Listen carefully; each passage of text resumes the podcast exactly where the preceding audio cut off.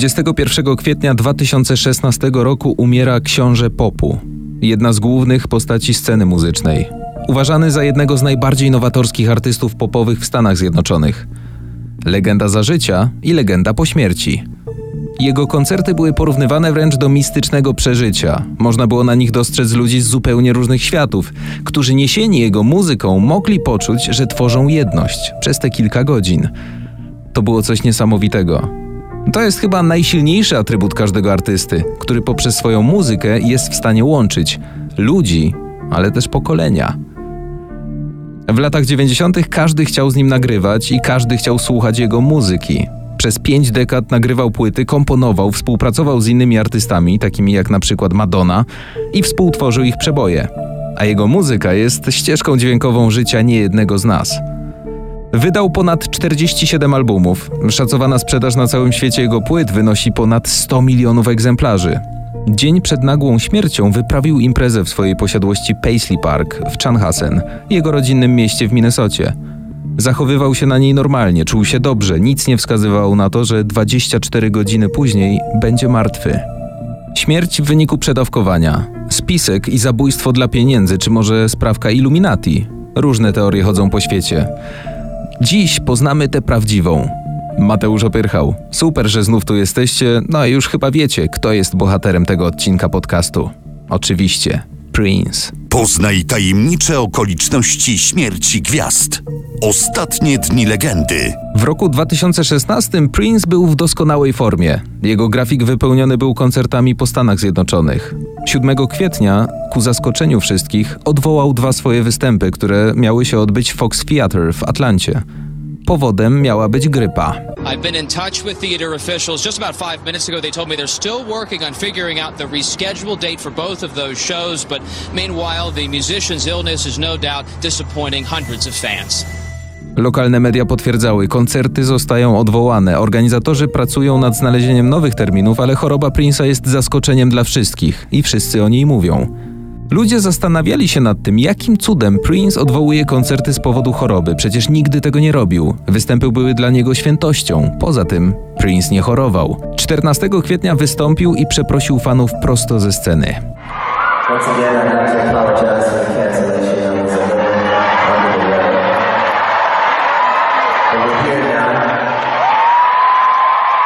Tego wieczoru zagrał ostatni koncert w swoim życiu.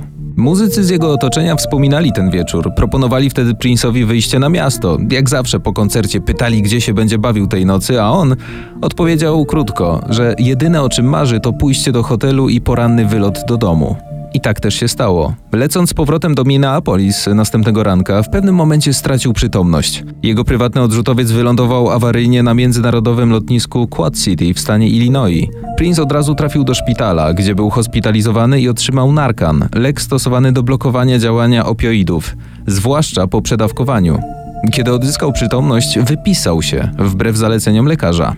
Jego współpracownicy potwierdzili, że cierpiał na odwodnienie i miał grypę przez kilka tygodni. Następnego dnia księcia widziano na rowerze w swoim rodzinnym mieście Chanhassen. Tego wieczoru zrobił zakupy w Minneapolis z okazji Record Store Day i pojawił się na imprezie tanecznej w swoim kompleksie studia nagrań Paisley Park, stwierdzając, że czuje się dobrze. Natrafiłem na wspomnienia jego fanów, którzy opowiadali, że tego wieczoru na imprezie zagrał swoje największe hity, oprowadzał ich po studiu nagrań, pochwalił się nawet swoim nowym fortepianem i gitarą. Kompletnie nic nie wskazywało na to, że za kilkanaście godzin nie będzie żył.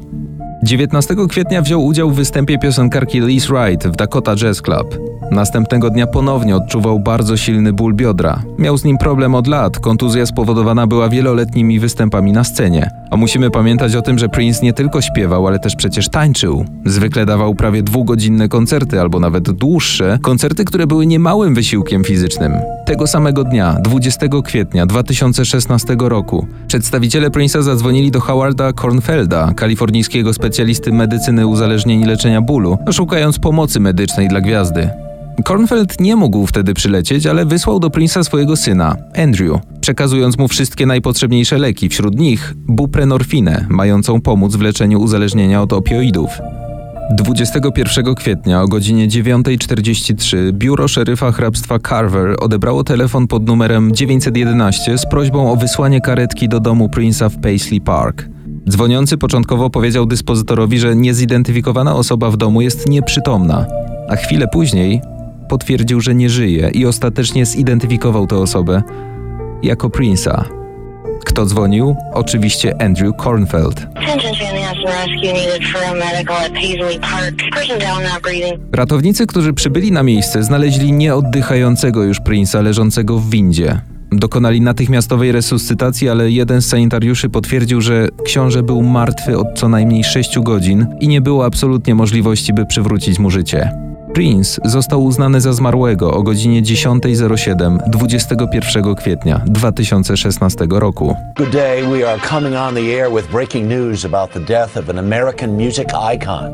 Prince, the innovative, one of a kind artist who's given us so much great music over the decades, has been found dead at his Paisley Park compound in suburban Minneapolis. Świat na moment się zatrzymał. To było praktycznie niemożliwe, bo jeszcze dwa dni wcześniej zorganizował imprezę, na której doskonale się przecież bawił. Nic nie wskazywało na to, że książę popu zniknie. Zwłaszcza, że oprócz oficjalnej wersji, jaką była grypa, kompletnie nic nie wskazywało na to, że dolega mu coś poważnego. Śmierć Prince'a zrodziła mnóstwo teorii spiskowych. Nie było oznak samobójstwa ani morderstwa.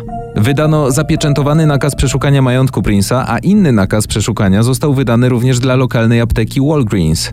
Policja przeczesała jego posiadłość Paisley Park bardzo dokładnie. Praktycznie w każdym pomieszczeniu znaleziono fiolki z tabletkami. Było ich mnóstwo. Co było najdziwniejsze, tabletki miały na sobie napis Watson 853. W komunikacie prasowym z Midwest Medical Examiner's Office w hrabstwie Anoka z 2 czerwca stwierdzono, że muzyk zmarł w wyniku przypadkowego przedawkowania fentanylu w wieku 57 lat. Podczas badań stwierdzono prawie 68 mikrogramów leku w litrze krwi, podczas gdy nawet 3 gramy tego związku mogą doprowadzić do zgonu. Fentanyl to bardzo mocny lek uśmierzający ból. Może być około 50 razy bardziej uzależniający od heroiny. Fentanyl, który doprowadził do jego przedawkowania, był zawarty w podrobionych tabletkach, które miały wyglądać jak ogólna wersja środka przeciwbólowego Vicodin. Opublikowana dokumentacja badań toksykologicznych ujawniła jeszcze jeden ciekawy fakt. Największe stężenie fentanylu wykryto w wątrobie muzyka, co oznacza, że Prince musiał zażyć lek doustnie. I teraz rodzi się pytanie, w jaki sposób e, uzyskał lek, który doprowadził do jego śmierci i przede wszystkim, kto Prince'owi dostarczył ten lek? Organy ścigania pomimo intensywnego śledztwa nie były w stanie tego ustalić. Skąd wziął się podrobiony Vicodin z fentanyl, który zabił Prince'a? Prokuratorzy ogłosili również, że Schulenberg, lekarz z Minnesoty, który na tydzień przed śmiercią przepisał Prince'owi opioidowy środek przeciwbólowy, zgodził się zapłacić 30 tysięcy dolarów na uregulowanie zarzutów cywilnych, że wypisał właśnie nielegalną receptę. Schulenberg, który zaprzeczał jakiejkolwiek odpowiedzialności, naruszył ustawę o substancjach kontrolowanych, kiedy nielegalnie wystawił receptę na Prince'a w czyimś imieniu, tak poinformowali prokuratorzy. Zagadka, skąd Prince miał ten lek, była przedmiotem dochodzeń kilku organów ścigania. 19 kwietnia 2018 roku, dwa lata po śmierci, prokurator hrabstwa Carver ogłosił, że wieloagencyjne dochodzenie dotyczące okoliczności śmierci gwiazdy zakończyło się bez wniesienia zarzutów karnych.